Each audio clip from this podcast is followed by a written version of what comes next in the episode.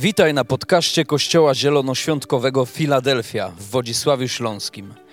Mamy nadzieję, że to przesłanie zachęci Cię do bliższej relacji z Jezusem. Jeżeli jesteś ciekaw, kim jesteśmy, zapraszamy Cię do odwiedzenia naszej strony internetowej filadelfia.org.pl. Do zobaczenia w Filadelfii.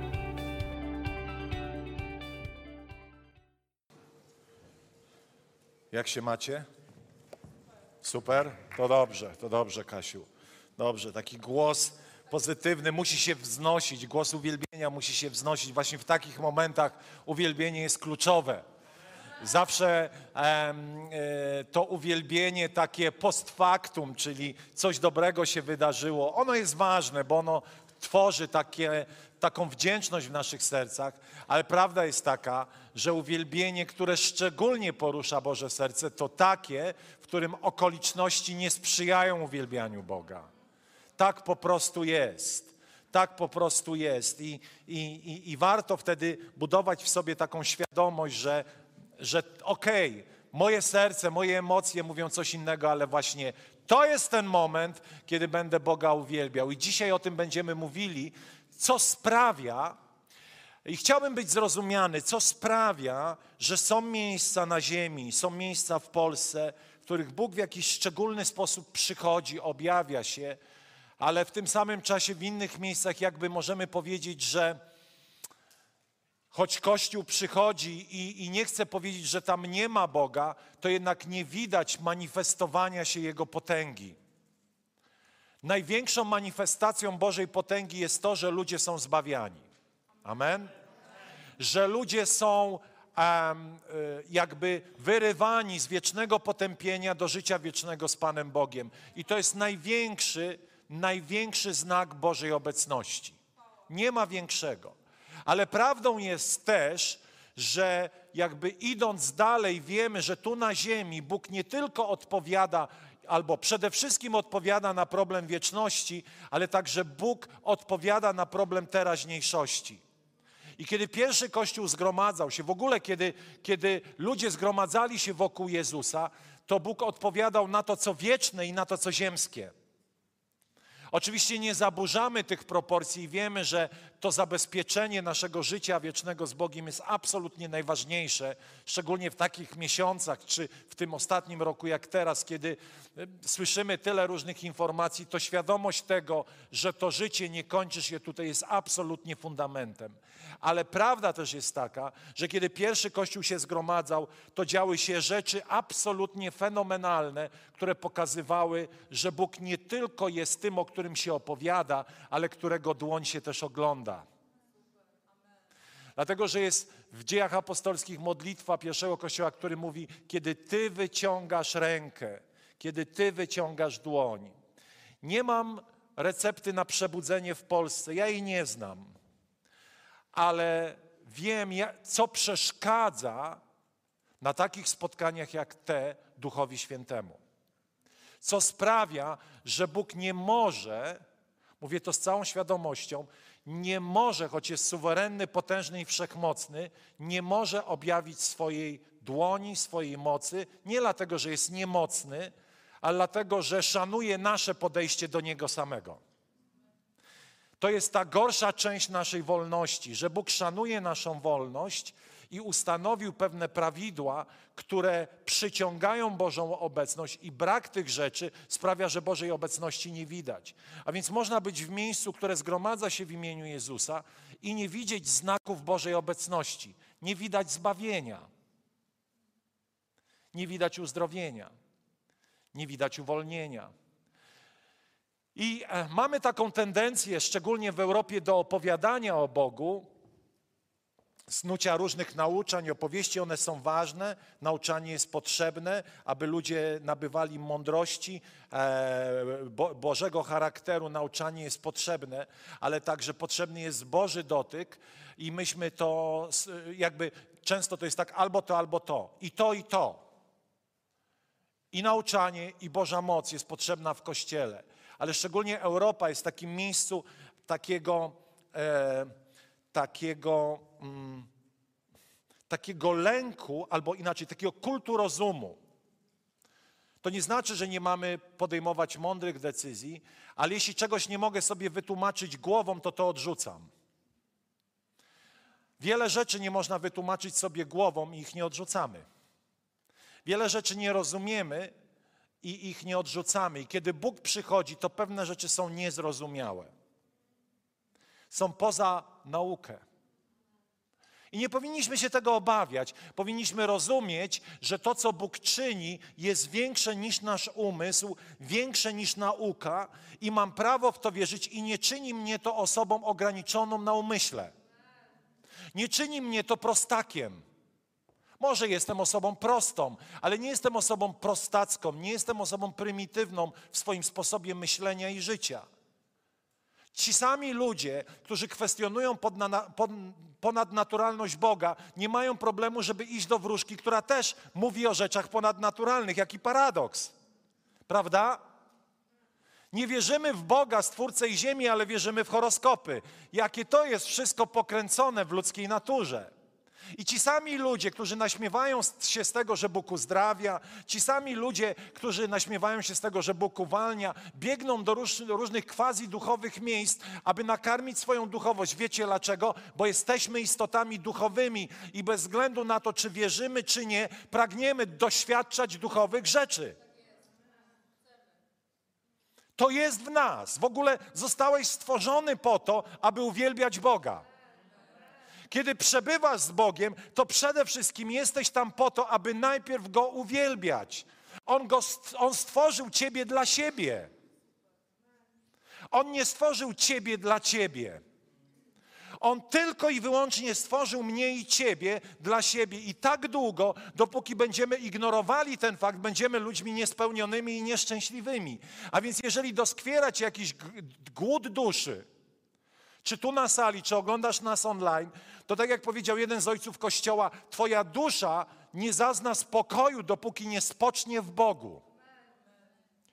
I dzisiaj chcę mówić o tym, co może być przeszkodą na takim spotkaniu jak to, aby Bóg objawiał swoją moc. Jakie przeszkody należy usuwać, aby Bóg mógł mieć zbudowany tron dla swojej obecności. Bóg przychodzi tylko tam, gdzie jest zbudowane dla Niego miejsce szczególne. Bóg nie przychodzi wszędzie w swojej mocy. Bóg patrzy na całą ziemię i szuka miejsc Bożego ludu, które będzie gotowe stworzyć dla Niego tron, na którym On będzie mógł spocząć. To szczególne miejsce, kiedy się zgromadzamy, ten szczególny moment, kiedy się zgromadzamy, Pan patrzy i mówi: Tam w Wodzisławiu oni stworzyli dla mnie to szczególne miejsce, ten tron, na którym mogę usiąść. Oto kiedy przyjeżdża głowa państwa do jakiegoś miejsca, to wiecie, może być iluś ludzi razem z nim, ale dla niego przygotowuje się szczególne miejsce. Zawsze. Prawda? Gdyby prezydent Polski, możesz lubić, możesz nie lubić, to nie ma znaczenia. Prezydent jest prezydentem i mogę go nie lubić albo lubić, ale zawsze stara się ten, który jest gospodarzem, przygotować mu szczególne miejsce. Dlaczego? Dlatego, że jest to wyrazem szacunku. To szczególne miejsce. I to szczególne miejsce zaczyna się od Twojego nastawienia, od Twojego serca, od tego, czy będziesz gotowy ustanowić podczas na przykład takiego spotkania jak to szczególne miejsce poprzez szacunek do Boga. Ktoś może powiedzieć, co to za bzdura, przecież my Boga czcimy, my Go szanujemy. Nie, możesz przychodzić do kościoła, możesz być na nabożeństwie i przyjmować postawę, która jest postawą nieuszanowania Boga. I, i chciałbym Wam o tym powiedzieć kilka słów. Uszanowanie Boga to ustanowienie tronu, na którym On może spocząć.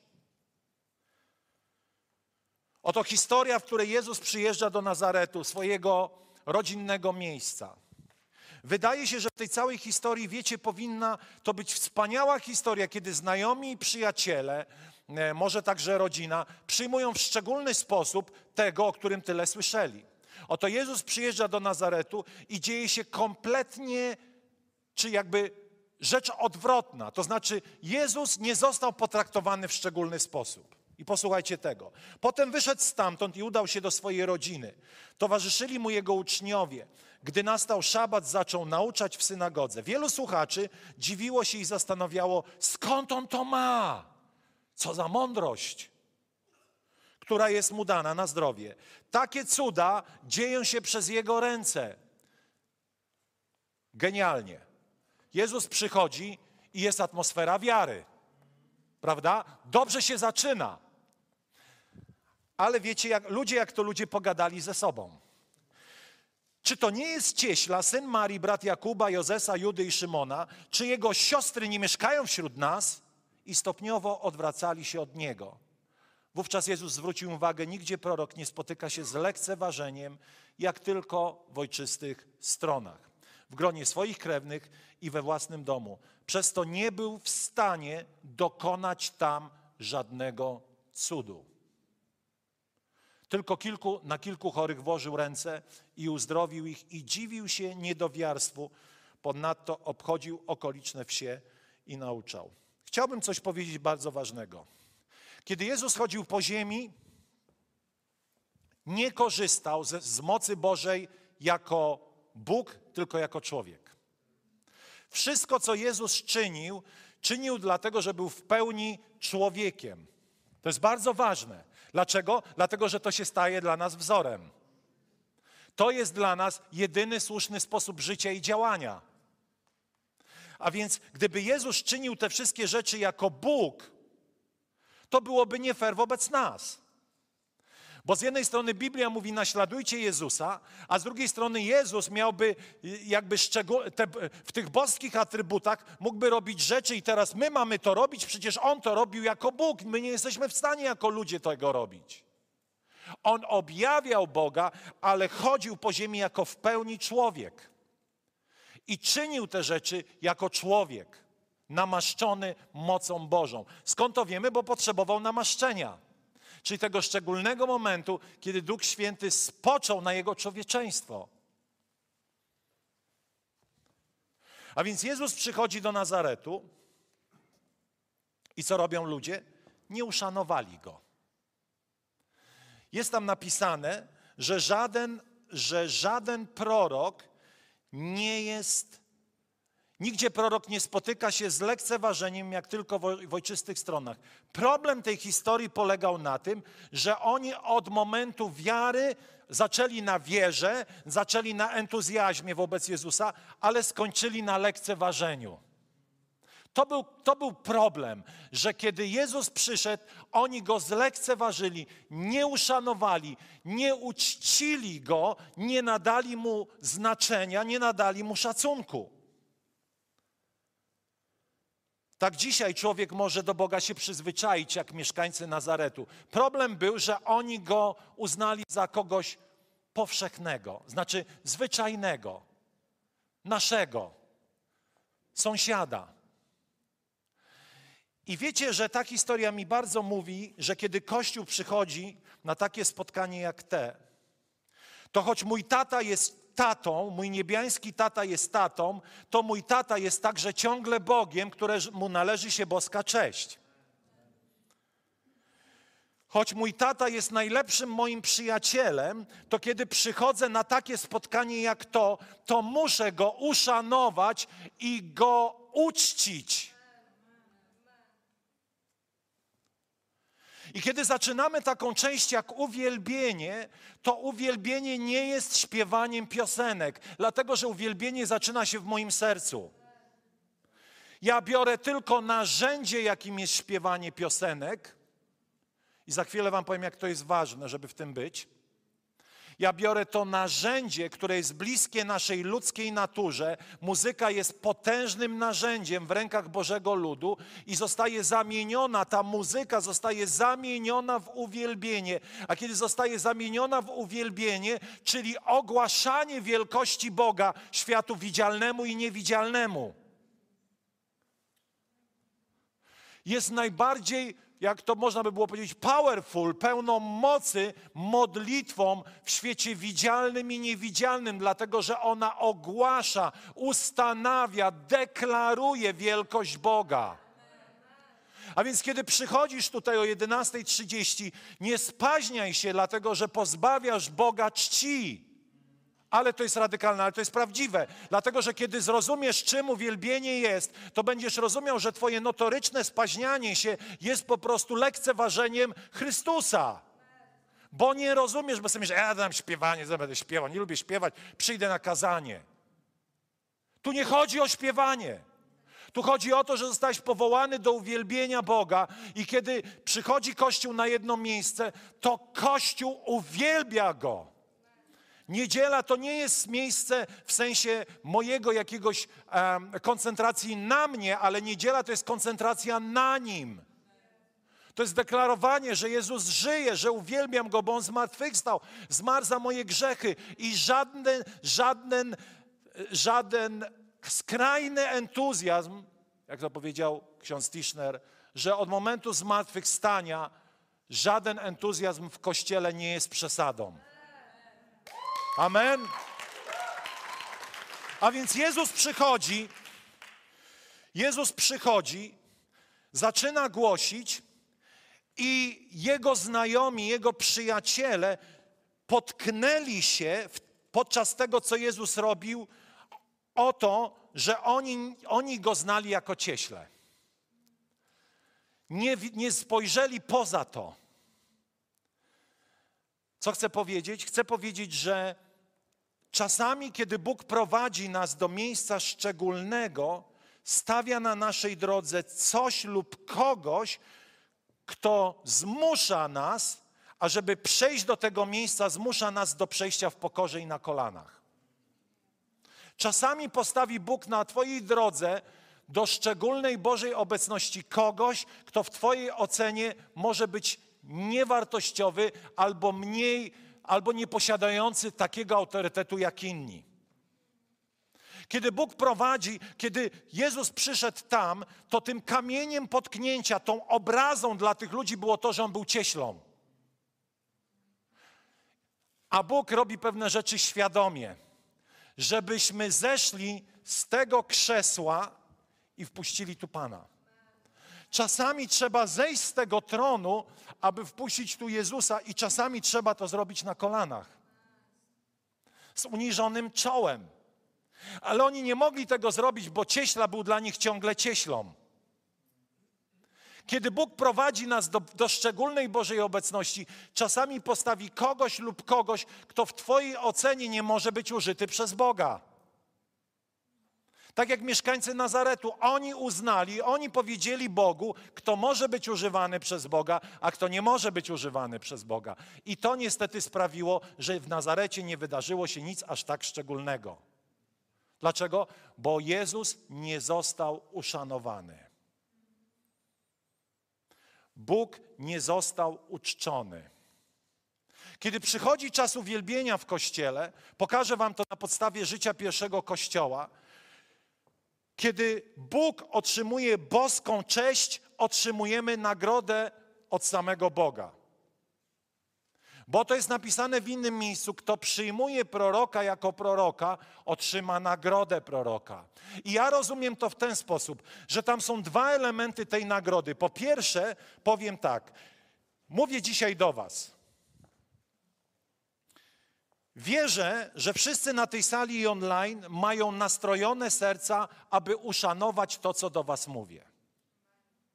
I kiedy zaczynacie szanować to, co, ja, to, co do Was mówię, to to, co do Was mówię, przychodzi i wykonuje pracę. Tak?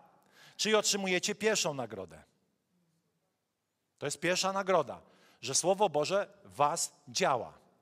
Ale wyobraź sobie, że przyszedłeś, od rana jesteś sfochowany, nabuntowany. Co mi tu będzie pastor gadał?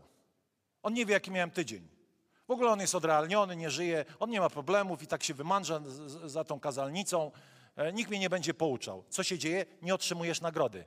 Czyli tego, co mogło być błogosławieństwem wypowiedzianym przeze mnie do ciebie. Jaki przyszedłeś, taki wyjdziesz. A więc nie, do, nie dostałeś pierwszej nagrody. Druga część tej nagrody jest taka, że Bóg nagradza swoich, swoje sługi tych, którzy służą Bogu, czyli mnie, ciebie, każdego, kto służy. Bóg ma dla nas nagrodę, ale ma tą nagrodę w pewien sposób zdublowaną. Ma dla mnie tą nagrodę i dla ciebie, że przyjmujesz mnie jako Bożego sługę. On ciebie błogosławi. Jesteście ze mną? W Nazarecie, ponieważ oni nie uszanowali proroka jako proroka, nie otrzymali tego, co wynikało z mocy proroka. Niczego. Jacy przyszli, tacy poszli. Jak byli chorzy, tak chorzy zostali. Nic się nie, nie, wydarzyło. Dlaczego?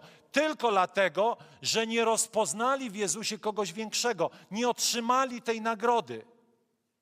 Jednego się uczę przy takich fragmentach jak te, to nie jest ważne, czy moi przełożoni podzielają moje poglądy.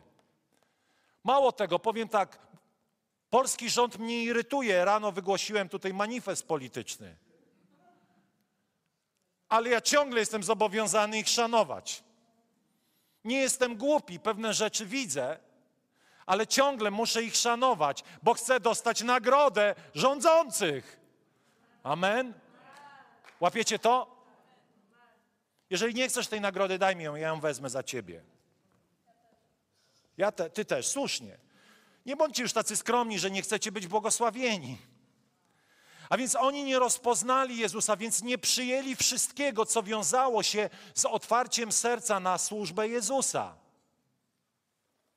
Kto przyjmuje proroka jako proroka, otrzyma nagrodę proroka.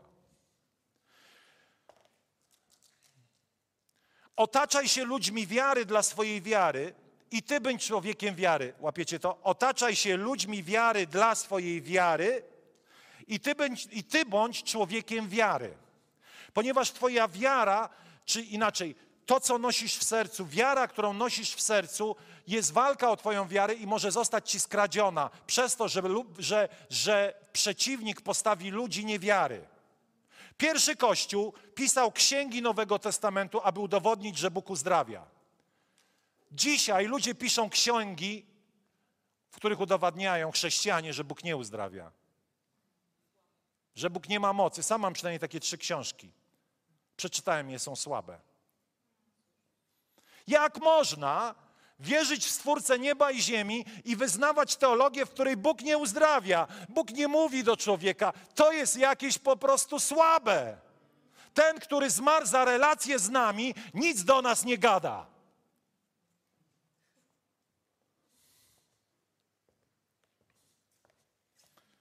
Otaczaj się ludźmi wiary dla swojej wiary. Pamiętacie? W tej historii oni przyszli i część ludzi miała wiarę. Mówią, wow, jaka moc. Ale przyszli inni wierzący. Mówią, syn cieśli. Przyjdą ludzie, którzy powiedzą, a widziałeś to jakieś uzdrowienie? O dziesięciu się modlili, dziewięciu zmarło. A co zrobić z tym jednym, który został uzdrowiony? Hmm? Co zrobić z tym jednym, który dzisiaj żyje, a miał nie żyć? Co zrobić z tym jednym, którym Bóg posłał słowo prorocze tak precyzyjne, że albo znałeś tajemnicę tej osoby, albo po prostu Bóg ci to pokazał?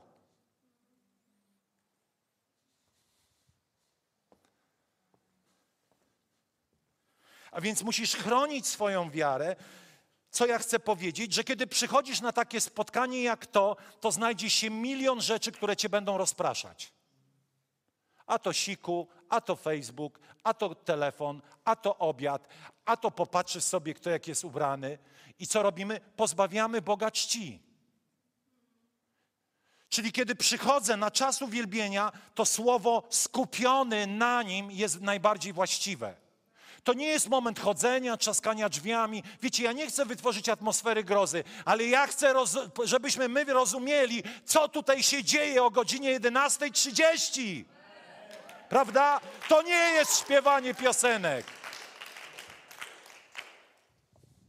A więc rozumiem, że nie mogę swoją postawą jakby płoszyć Bożej obecności, która jest płochliwa, bo jest napisane ducha nie gaście i jest Duch Święty przyrównany do gołębicy, która jest płochliwa. Podchodzisz, spróbuj podejść do gołębia. Wydaje ci się, że podchodzisz, podchodzisz, no puch, pofrunął. Wydawało się, że już go masz. Płochliwy ptak. Tak jak Boża obecność jest płochliwa. Jest tak delikatna, że czasami drobne rozpraszacze są w stanie zdewastować atmosferę. Chyba, że rozumiemy, co tu się dzieje i jesteśmy sfokusowani, skoncentrowani na oddawaniu mu czci.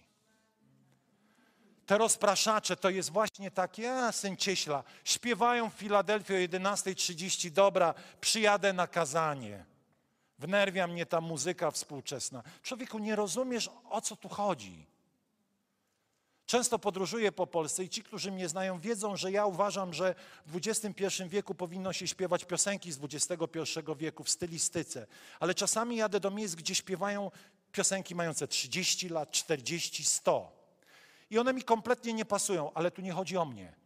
Bo kiedy staję do uwielbienia, to muszę rozumieć, że mój brak zaangażowania okrada Boga z chwały tylko dlatego, że mi się te piosenki nie podobają. To nie ma znaczenia. Trzeba rozpatrywać to, co Bóg dzisiaj w uwielbieniu mówi do Kościoła, ale jeżeli ktoś nie jest w tym miejscu, to nie okradnę Boga z chwały na zasadzie gardzę tym. Co oni tam śpiewają? Kiedyś jak byłem młody i głupi, to tak się może bym zachowywał. Ale nie chcę, aby mój Pan był o, pozbawiony mojej czci. Dlatego musisz być sfokusowany kiedy Kościół przychodzi razem, Kościół musi być skoncentrowany na Jego, na, na uwielbieniu Go. Całym sobą. A więc po pierwsze, ustanawiamy tron dla Bożej obecności poprzez uszanowanie Pana. Ale teraz posłuchajcie, jeżeli król jest dobrym królem, to król troszczy się o swoich wiernych czy nie? Troszczy się. Według zasady Nowego Testamentu bardziej troszczy się nawet o, nich niż o siebie.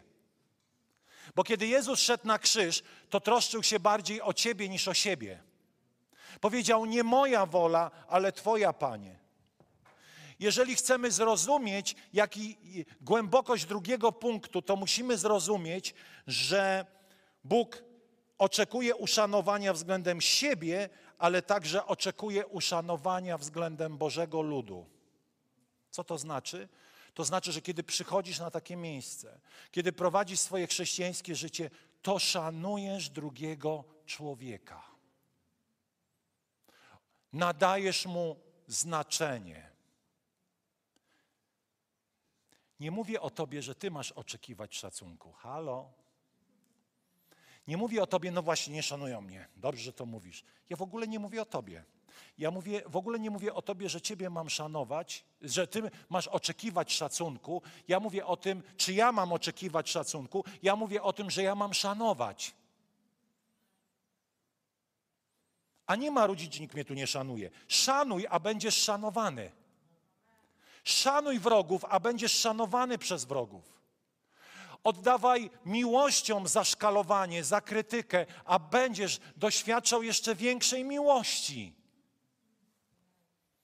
Są ludzie, którzy uczynili misją swojego życia ranienie mnie, obmawianie publicznie, ale nie ma takiej obmowy, która by sprawiła, że oddam im tym samym.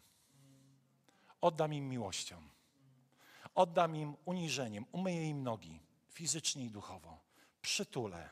Jeżeli nas oglądasz i znowu chcesz dzisiaj nie lajkować tej transmisji, i napisać coś okropnego. Naprawdę, Miriam, nie jesteś w stanie niczego złego dla mnie zrobić. Kochamy Cię, szanujemy i zawsze będziemy Cię szanować. Zawsze, zawsze. Zawsze dla nas będziesz kimś szczególnym, wyjątkowym i mieć znaczenie w naszym sercu. I każdemu, kto mówi cokolwiek złego, zawsze będziemy modlili się o powodzenie i szalon dla Twojego życia. Tak po prostu trzeba i to jest piękne i tego się trzymajmy. Ale kiedy przychodzimy jako Kościół, to jesteśmy wezwani do szacunku wzajemnego, ponieważ brak tego szacunku płoszy gołębice. Wiecie o tym? Ola, chodź.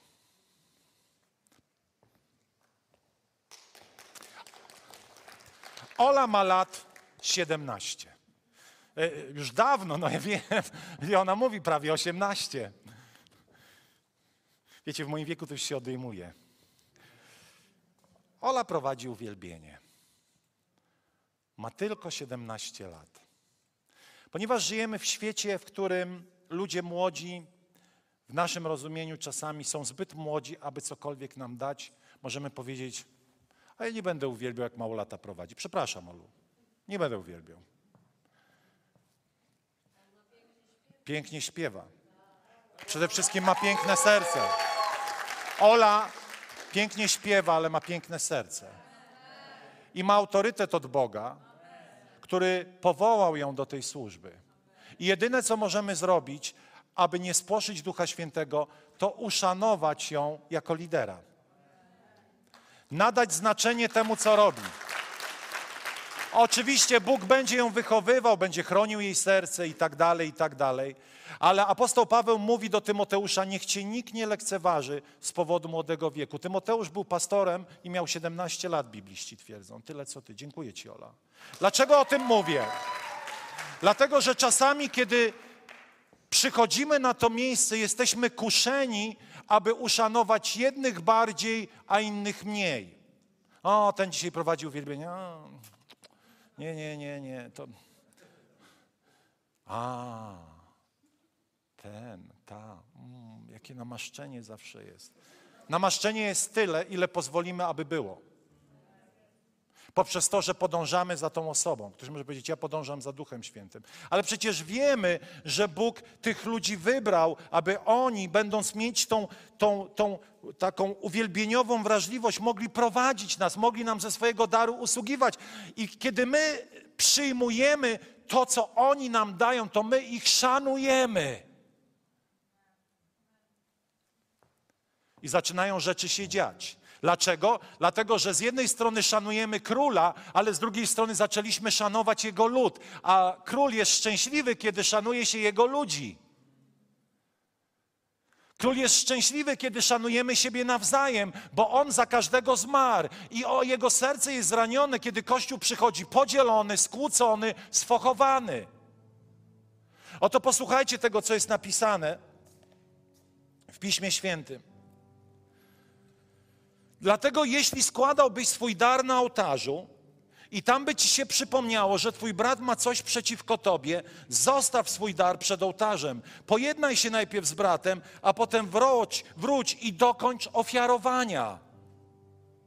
Czyli kiedy jestem pokłócony, kiedy jestem zraniony, moje uwielbienie doznaje przeszkody, więc muszę wrócić i zadbać o relacje. Oczywiście, jeżeli to jest możliwe. Oto inny fragment mówi, podobnie mężowie we współżyciu bądźcie wyrozumiali, bierzcie pod uwagę, że kobiety są od was słabsze, odnoście się do nich z szacunkiem, one przecież wraz z wami dziedziczą łaskę życia. Lekceważąc je, czyli nie szanując, moglibyście w swych modlitwach natrafić na przeszkody. Czyli to, co wznoszę do góry, kiedy moje, mój świat poziomy jest zdewastowany, przez konflikty, nieszanowanie drugiego człowieka, to to, co wznoszę do góry, nie dobiega tam, a więc nie może być odpowiedzi z nieba, ponieważ na ziemi jest bałagan. Ponieważ w kościołach jest bałagan, ludzie żyją w nieprzebaczeniach, w obmowach i myślą, że wszystko jest ok i Bóg będzie objawiał swoją chwałę. Nie, Bóg mówi: pogódź się człowieku. Tak, tam Pan syła błogosławieństwo i życie na wieki wieczne. Przychodzi namaszczenie, przychodzi odnowienie, odświeżenie, przychodzi życie. Tam, gdzie jest jedność, tam, gdzie jest celebrowana atmosfera szacunku wzajemnego, tam jest ten drugi element, który sprawia, że Bóg zaczyna objawiać swoją dłoń. I jest napisane, kiedy skończyli modlitwę, zostali wszyscy napełnieni Duchem Świętym. Miejsce zostało poruszone no, ciekawe, czy to tak zostało poruszone. A co jeśli tak? A co jeśli są dziwy na świecie na skutek modlitw? Czy myślisz, że, że to nie jest możliwe dla Boga? Ale ta jednomyślność przenosi góry. Ta jednomyślność trzęsie piekłem. Ta jednomyślność w uwielbieniu trzęsie chorobą. Ta jednomyślność trzęsie zniewoleniem, trzęsie grzechem, kiedy Kościół jednomyślnie wznosi głos do Boga. I ta jednomyślność sprawia w uwielbieniu, że kiedy ktoś przyjdzie pierwszy raz, powie: Wow, jak oni go wielbią, musi coś w tym być. Kiedy przychodzisz do miejsca, w którym ludzie patrzą obojętnie na to, co nazywamy uwielbieniem, nie oddają boskiej czci, chciałbyś się zaangażować w takie miejsce, nie widząc pasji tych ludzi? Pomyślałbyś sobie tak, jeśli dla nich to nie jest ważne, to czy warto w ogóle iść za tym, co oni do mnie mówią? Jeśli ten Jezus jest obiektem ich lekceważenia, ich dziwnych postaw, mowy ciała wy, wy, wykazującej arogancję, czy ja mam za to iść, ale kiedy jest pasja w uwielbieniu, to pasja w, w uwielbieniu i to jest ostatnia rzecz, jest świadectwem, które przyciąga ludzi do Boga bo ludzie patrzą na ciebie, bo to było coś, co mnie ostatecznie przekonało. Kiedy patrzyłem na tych ludzi, mówiłem tak: albo się najedli jakiś po prostu tabletek, jakichś prochów, albo to jest prawdziwe. I pamiętam, jak miałem kasety wideo i oglądałem w domu i chciałem przyłapać choć jedną osobę na tych kasetach na udawaniu. I wtedy miałbym precedens. O, udają, udają, udają, to jest teatr. To jest teatr. Ale kiedy patrzyłem, im dłużej patrzyłem na te zamknięte, wzniesione ręce, na to zaangażowanie, pamiętam 93 rok, wiecie, piosenki, których my dzisiaj nie śpiewamy, ale ta pasja, ta autentyczność, ta prawda sprawiła, że mówię, to jest prawdziwe. To jest prawdziwe. Powstańmy.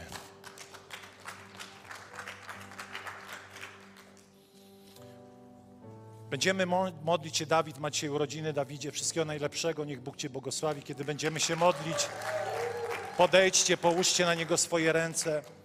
E, Maja i Benek mają gorączkę od 10 dni, będziemy modlić się, aby gorączka odeszła w imieniu Jezusa. Następnych kilka modlitw, posłuchajcie, jeszcze przeczytam Wam, bo to jest ważne. Agnieszka i Piotr proszą o modlitwę za znajomą z kościoła Górna Izba, walczy o życie pod respiratorem. Rafał Kontusz prosi o zdrowie dla swojej córki Karoliny, która walczy o życie po tragicznym wypadku jeny. Tomek prosi o uzdrowienie o kolegę z pracy Marka, który miał wykryty nowotwór. Czasami wystarczy zacząć uwielbiać. Dziękujmy Bogu za Dawida, dziękujmy Bogu za tych ludzi, których wyczytaliśmy. Nie znamy ich, ale uwielbiajmy Boga, deklarujmy, że jest Bogiem uzdrowienia. Wznieś swoje ręce. Wznieś swoje ręce to zawsze jest decyzja, taka wiecie, kultura uwielbienia. Ten prowadzący powie, wznieś ręce, to ja wznoszę, mi to korona głowy, z głowy mi nie spadnie, ale ta atmosfera jedności po prostu rozwala ciemność. Ojcze, uwielbiamy Ciebie. Uwielbiamy Ciebie, Panie, przynosząc te wszystkie potrzeby. Ojcze, jesteś wielki, cudowny i niezwykły. Ojcze, chcemy uwielbić Ciebie dzisiaj, zadeklarować wobec świata widzialnego i niewidzialnego, że jesteś większy niż pandemia, że jesteś większy niż nowotwór, że jesteś większy niż te obrażenia powypadkowe. Panie, że jesteś większy niż wszystko to, co dewastuje nasze życie. Ojcze, dzisiaj w jedności, atmosferze szacunku Cię uwielbiamy. Także dziękując za Twój Kościół, dziękując za ludzi zbawionych i niezbawionych. Ojcze, my dzisiaj wznosimy swoje ręce, błogosławiąc naszych wrogów, błogosławiąc naszych przeciwników. Panie, oni nie są naszymi przeciwnikami. Panie, my ich szanujemy. Panie, oddajemy Ci cześć za życie każdej osoby. Panie, na tym miejscu. Każdego, kto nas ogląda, kto nas lubi i nas nie lubi. Ojcze, my ich błogosławimy w imieniu Jezusa. Niech Twoja dobroć i miłość będzie nad ich życiem. Niech Twoje szalom będzie nad ich życiem, bo Ty jesteś Bogiem cudownym, jesteś Bogiem niezwykłym. Okazujemy Ci chwałę i szacunek i chcemy okazać szacunek Twojemu ludowi. Panie, chcemy okazać Twojemu stworzeniu szacunek. Chcemy okazać wszystkiemu, co jest ważne dla Ciebie w Twoim sercu. Uwielbiamy Ciebie, Panie. Wywyższamy Ciebie, Królu. Niech Twoje imię będzie uwielbione, nasz Panie. Chwała Tobie, chwała, chwała. Uwielbiamy Ciebie, Panie. Uwielbiamy. On jest godzien. On jest godzien. On jest godzien. On jest godzien. Oddaliśmy Bogu chwałę, ale chciałbym też powiedzieć do nas wszystkich tutaj, którzy są tutaj i którzy są online. Służyć Wam to jest naprawdę przywilej. Prowadzić Was do rzeczy większych, które Bóg ma dla Was, to jest przywilej. Będziecie więksi niż ja, więksi niż moja służba. Zajdziecie wie, dalej niż ja, młodzi ludzie. Osiągniecie więcej niż ja i to będzie największa impreza, jaką możecie dla nas zrobić. Dzisiaj traktujemy Was wszystkich, Was seniorów, którzy może żyjecie gdzieś w jakimś cieniu tego kościoła. Chcemy powiedzieć, że jesteście dla nas szczególni. Jesteście dla nas szczególni. Krysiu, a wiemy, że nie byłaś z nami długo, ale błogosławimy Ciebie, bo będziesz nas oglądać. Jolu, tak samo Ciebie błogosławimy. E, Wszystkich tych, Zuziu, wszystkich tych, którzy dzisiaj z jakichś przyczyn nie są z nami, od wielu tygodni, wielu miesięcy, chcemy pokazać, że nadajemy Wam szacunek, że rozumiemy ten moment niepewności i może lęku ale, ale, ale trzymamy Was w naszych modlitwach, trzymamy siebie nawzajem w, waszych, w naszych modlitwach. Wiemy, że jako młodzi ludzie czasami upadacie, macie różne dylematy. Ja też upadam, też mam swoje bitwy, ale chcemy nadać Wam znaczenie, znaczenie. Pomimo od- młodego wieku nie chcemy Was lekceważyć. Amen? Amen. A ja słabe to amen było. Amen? Amen. Amen. Amen. Amen. Szanujemy naszych seniorów, szanujemy tych wszystkich, którzy w żaden sposób nie dołożyli się do życia tego kościoła. Szanujemy, szanujemy tych, którzy może tylko biorą i nigdy nic nie dali. Szanujemy Was, bo wierzymy, że Bóg będzie prowadził Was do dojrzałości. Nie, nie jesteśmy tymi, którzy uprzedzają się tylko dlatego, że ktoś ma problemy. Chcemy szanować Boży lud. Amen. Amen. Niech Bóg Was błogosławi. Amen. Amen. Dziękujemy tym wszystkim także, którzy są z nami online. Chciałem podziękować za wszystkie ofiary, wszystkie wpłaty. Pamiętajcie jedno, dziesięcina wędruje do waszych kościołów. Ten czas pandemiczny jest taki trudny, ale, ale dawajcie tam pieniądze. A jeśli potem czujecie, żeby macie potrzebę złożyć jakąś ofiarę dla nas online, super, dziękujemy też za to. Niech Bóg was błogosławi. Amen.